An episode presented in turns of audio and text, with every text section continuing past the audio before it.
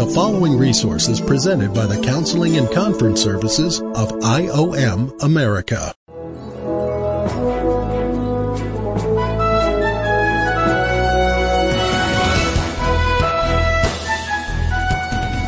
Welcome to Identity Matters Podcast.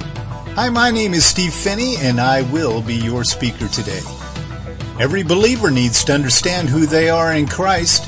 In our new series, Identity Theft, will do just that help each believer truly know who they are in Christ. Thank you for joining us.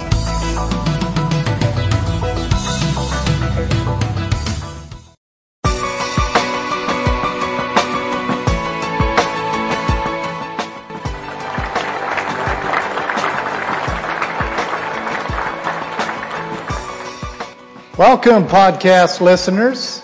I want to thank those who sent in some comments from last week's message. I had a feeling it would be a bit challenging, but I've got to give you a personal testimony about last week's message. While I was in the studio and we were breaking down the recording to make sure that everything was in line, we got rid of all the coughs and noises and those kind of things. I got about halfway through the podcast and I started to break down, sobbed uncontrollably. And I literally said to the Lord, Who is this guy? But I am confessing to you that when I preach, I get more out of hearing myself preach in the studio because I hear the Holy Spirit. I don't hear me. I don't see me. I actually have a connection to the Holy Spirit like a lot of our listeners do.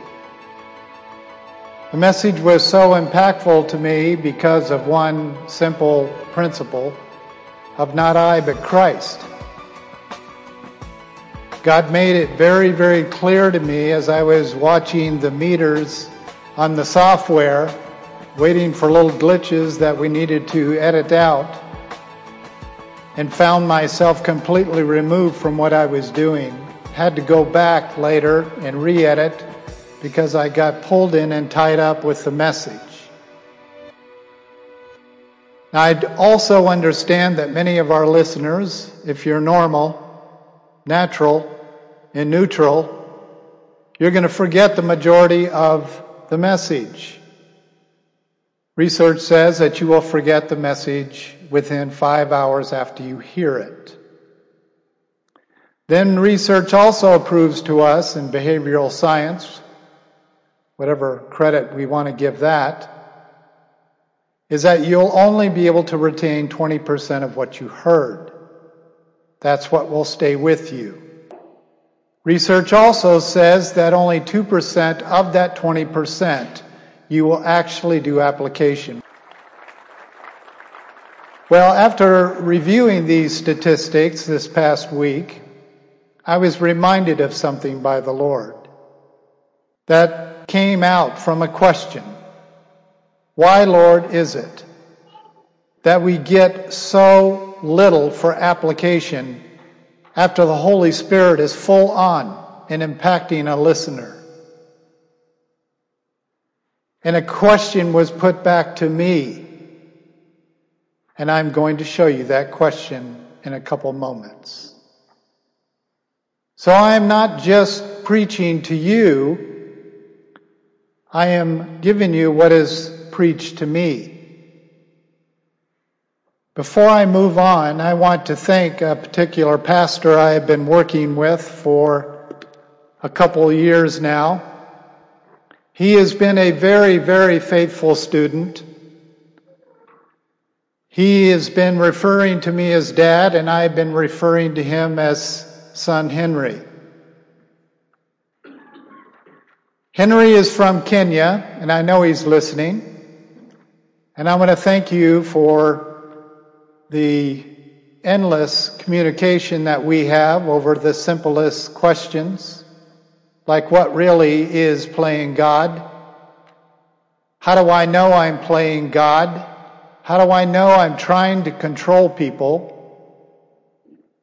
I appreciate those who are in the process of being discipled to ask very simple questions that a child would ask. This is a very, as the world would classify him, a very educated man. He's very aggressive, he's very assertive, and he has done an unbelievable job before he discovered the identification truths in Christ. And Henry, after you discovered the identification truths in Christ Jesus, as you said to me several times, it created a thirst and a hunger, and it left you feeling dry as a bone because you were missing something all these years of you being a Christian. And Henry, you were missing the most significant piece. The first sight of the cross is Jesus died on that cross to save us, pay the penalty. The backside of that cross is that, Henry, you died with Christ. Then you were buried with him, and then you are raised with him in his likeness of righteousness. So Henry states here in a quote that I wanted to share with you this week I've already started teaching the Identity Matters Conference in an international forum. They were perplexed, encouraged, and blessed. When I was teaching, I taught in an elaborate, vivid, and exhaustive manner. I was not brief like the answers I forwarded to you. It is my hope that we shall reach many. Dr. Phinney, you have started a fire and we want to keep it burning. It is very true your teaching should be used for educational purposes. It is Christ who teaches the people through you. I, in return, and my teachers will teach others. We together should know God and make him known to the world. As you, as a local body here, listen to these messages, and sing praises with the videos that we can. These tools are going out and being used by men like Henry, and many people are being blessed and being challenged. I have asked the Lord, what is the difference between what is happening in this community outside of Nairobi and what seems to lack in the happening of many of our listeners. And the question is going to be so simple, you're probably going to reject it. The Lord has already warned me of how some of the answers are going to come in from this question I'm going to give you. He has warned me that very few are actually going to be able to answer it or are willing to answer it. He showed me a level of rebellion that is standing or sitting before me tonight. Gave me specific names and consequences that were going to be coming because of this question. This question is going to shake the foundation of many listeners. And when I take 52,000 people lined up in this podcast and I break it down to 20% and then 2%, I have begged the Lord for 10%, which is fair and righteous in Hebrew law. I am praying, and anyone who's listening, I'm asking that you pray that the increase would go from 2% to 10% of this 20% of the 52,000 listeners. God is about to do a miracle. I have a few questions I would like to ask you before the big question. Number one, do you know the difference between absolute authority and relative authority? Surveys show that most people view authority in a single definition. Who's your boss? They're not able to really break that down very much. Civil leaders or employment leaders are at the bottom of the list. Who is at the top of the list? Okay, so God is God. We are not. He is the great I am. He is the great authority. That's all he wanted Moses to realize when he said, answered a very simple childlike question What is your name? But see, what is your name is basically, from God's perspective, Moses saying, Who are you? And as we know in the Hebrew, name means identity. So when God said, I am the I am, he wasn't stuttering or repeating himself. In the Hebrew, he says, I am all of the I ams. So your boss, your merchant leader, your spiritual leader, I am the I ams. That just blew over the heads of most of our listeners. Because you're going to walk away from this podcast and you're going to continue to resist and rebel against your authorities. Second in line is Jesus Christ. He said, For there is nothing that I am saying to you that is of my words. They are of the words of my Father. I am the I am of my own son. Third in line is the Holy Spirit. The Holy Spirit says in John 8 28, For I bring to remembrance the words of Jesus, not the Father. It's Jesus. That's exactly what it says in the passage. Jesus brings about the words of the Father. God does not have to bypass Jesus to get the words of the Father to the Holy Spirit. Jesus is 100% obedient to the words of the Father, and the Holy Spirit will be 100% obedient to revealing the words of Jesus. The Holy Spirit does not come up with its own language. The Holy Spirit does not come up with its own interpretations. The Holy Spirit does not come up with its own words to replicate Jesus. He literally brings about remembrance of the words of Jesus Christ. Who's next in line? The spiritual leaders of the church. Henry, you're doing an awesome job. You see, I look at Henry and he is a spiritual leader that I expect everything that God gives to me I can hand to him and he will carefully manage those details to one end. Not so I have another spiritual son. It is so that the ministry of the work of Jesus Christ, who is doing the work of his Father, may be carried out in a new place on the face of the earth. Next in line are the heads of homes. The spiritual leaders of our churches are to be discipling and building and molding and making the heads of homes so that they can give it to their wives.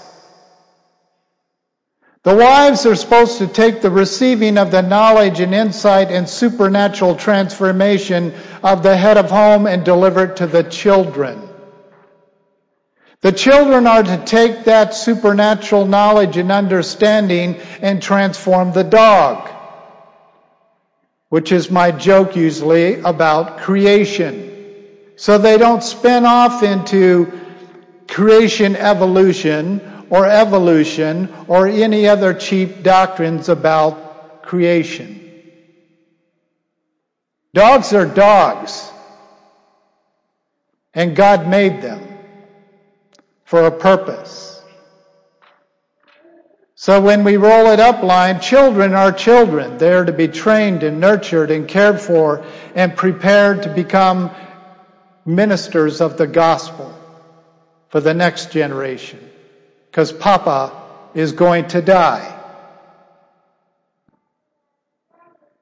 And then the spiritual leaders of the church are supposed to be equipping and training spiritual leaders to replace them.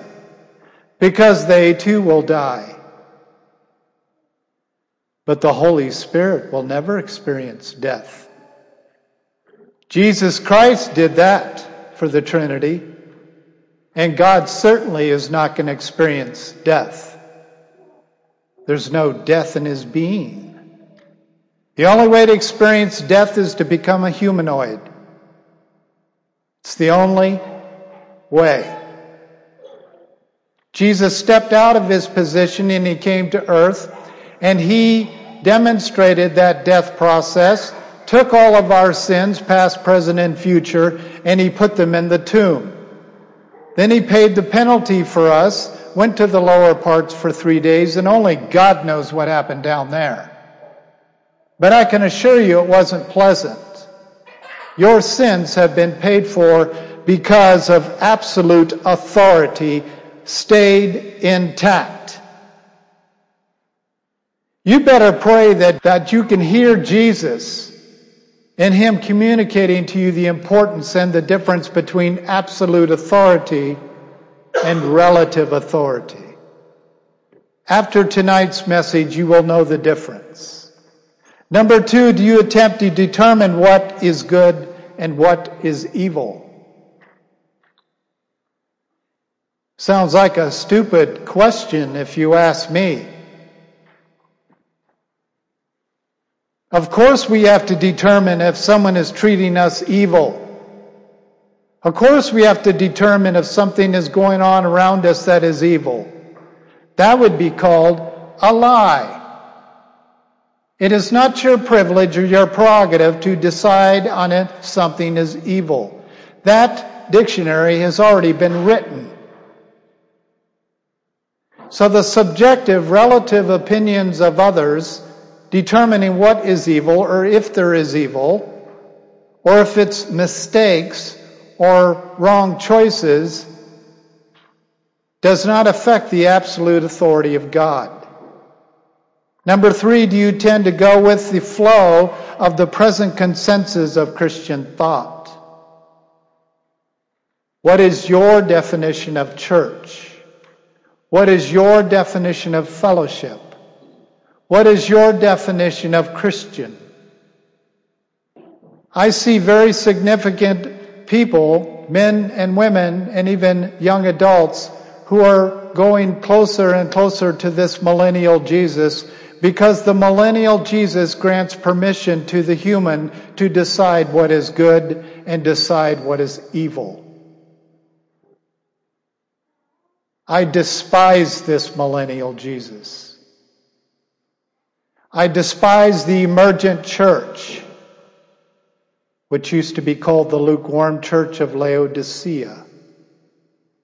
Something's happened to conviction. Do you understand the term relative obedience? Absolute obedience is very easy to understand. Did you know that? Absolute obedience is just simply being told what to do and you do it without hesitation.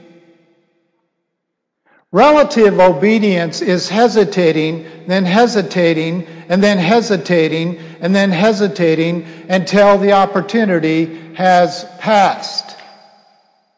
By the way, that was your goal. Whatever your reason was for relative obedience, Relative obedience basically says, I am mostly obedient to you, but not completely. Then you're not obedient at all. Keep your relative obedience. It's humanness. Absolute obedience is what is required of us by God through Jesus Christ and brought into reality by the Holy Spirit. I depend on the Holy Spirit's 100% obedience to be able to be an absolute obedient person. More about that later. Do you release God to be God in your life? Not releasing God to be the primary thought, doctrines, or creeds. It is releasing God to have full control over everything. And that is going to be required of us if we're going to be 100% absolute obedient to not only our spiritual authorities, but to the Trinity as well. Number six is, do you know the difference between demonic wisdom and that of Christ in you? Another silly, almost stupid question. Remember what stupidity is? It's knowing the truth and refusing to do it. That is a stupid person. Stupidity is used in the Bible. In Isaiah, it talks about the stupid shepherds. That is actually the, the word that is used in four of the main translations. The prophet himself was referring to stupid shepherds. That's where we find our Hebrew so we can look it up to find out exactly what is being said. It is someone who is not with excuse. They know the truth but refuse to apply it. Last week, if you remember, we talked about those who were leaning on education for transformation. That did not go over well. Most of the comments were through this, what's your deal about being against education? And my reply is, you did not listen to the full message I promised you. Did you? No, no, no, no. They stopped at that point. See, the truth and the reality of someone leaning on education for transformation is so hung up on education that they don't hear the Holy Spirit reveal the supernatural truth on exactly what is being said. I don't remember reading anything about Jesus or the Holy Spirit or God the Father going to higher education so that they can minister the word of truth. To ordain someone who we wait on meeting the educational standards of ministering the word of truth became one of the greatest errors of the church in church history. As soon as you are indwelt by the power and life of the living Christ, you were commissioned and certified to preach. We also talked about common sense over the voice of the Holy Spirit. Common sense is logic from the tree of knowledge. We talked about those who suffer with selfish ambition and demonic doctrines. Something we all struggle with. We talked about the lack of guidance from spiritual authority. Another one that several reacted to. What's your deal? Why isn't it easy for you to figure out that you must obey your boss? You must obey your parents. You must obey your spiritual leaders. You must obey the Holy Spirit. You must obey Jesus Christ before you'll have the prerogative to obey God the Father. No piece is pulled out by God. If any of those leaders do not give you absolute word of truth, then you have a discussion on your hands with your spiritual leader to make sure you are getting good clarification of what they've asked you to do. If it's unbiblical, you simply don't do it in honor and respect. You don't dump them and move to the next church. Lack of guidance from spiritual authority and then delayed obedience of that spiritual authority and then stealing the role of God the Father. All of those are bunched together in one single problem. So therefore, we have to create this new kind of Christianity to make it look like we're obedient Christians. You're not fooling me. Any peg that gets pulled out of this, this descending flow of authority, you've lost me. I will not listen to you. I may listen with one ear so that I can hear what you're saying so I can guide and direct you, but the odds of you being able to be guided and directed are next to nilch. Because you pulled out one of the pegs. Oh, I'll listen to my pastor, but I'm certainly not going to listen to my dad. Really? That pastor better be making sure that you did listen to your dad before you got to him. That's like switching churches, and the pastor of the second church openly accepts this person before they find out if they have a bum relationship, they're in defiance to the pastor of the last church. There's a book that just came out, it's going to go on our network, about how pastors should handle new people. There's a step by step procedure of what we're supposed to do, or we're stealing the responsibilities of another pastor. All these things are very important. Here's our big question that was asked of me, and now I ask it of you as our listener. Question of the day do you avoid the feeling of conviction? Convict is what? Someone who's been convicted.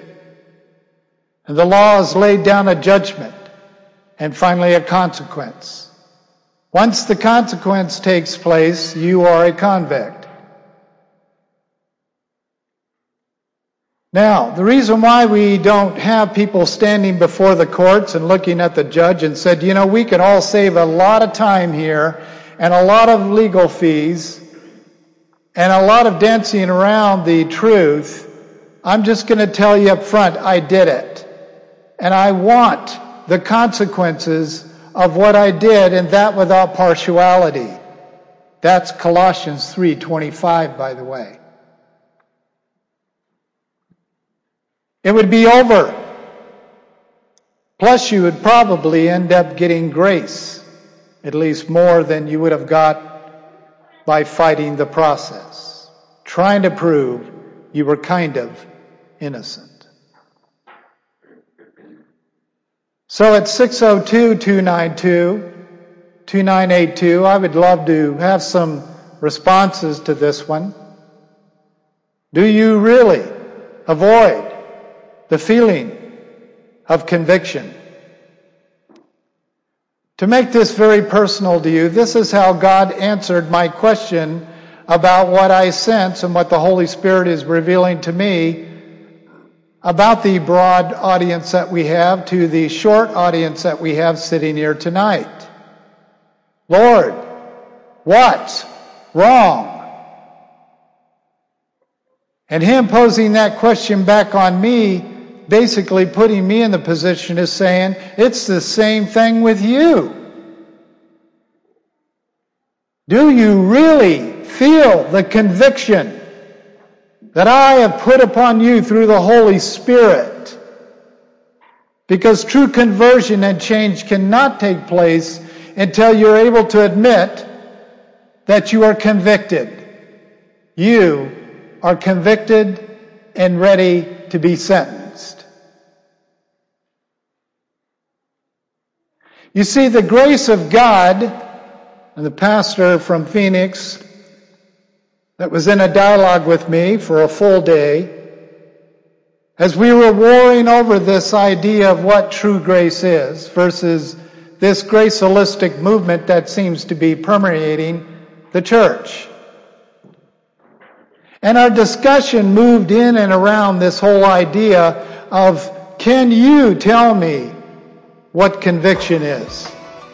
And the answers basically went lukewarm and skirted around the real question in regard to being freed in Christ Jesus, we no longer have to suffer with conviction. Welcome to the millennial world, Pastor.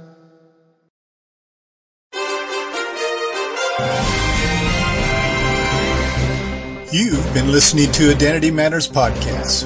We appreciate having you join us today.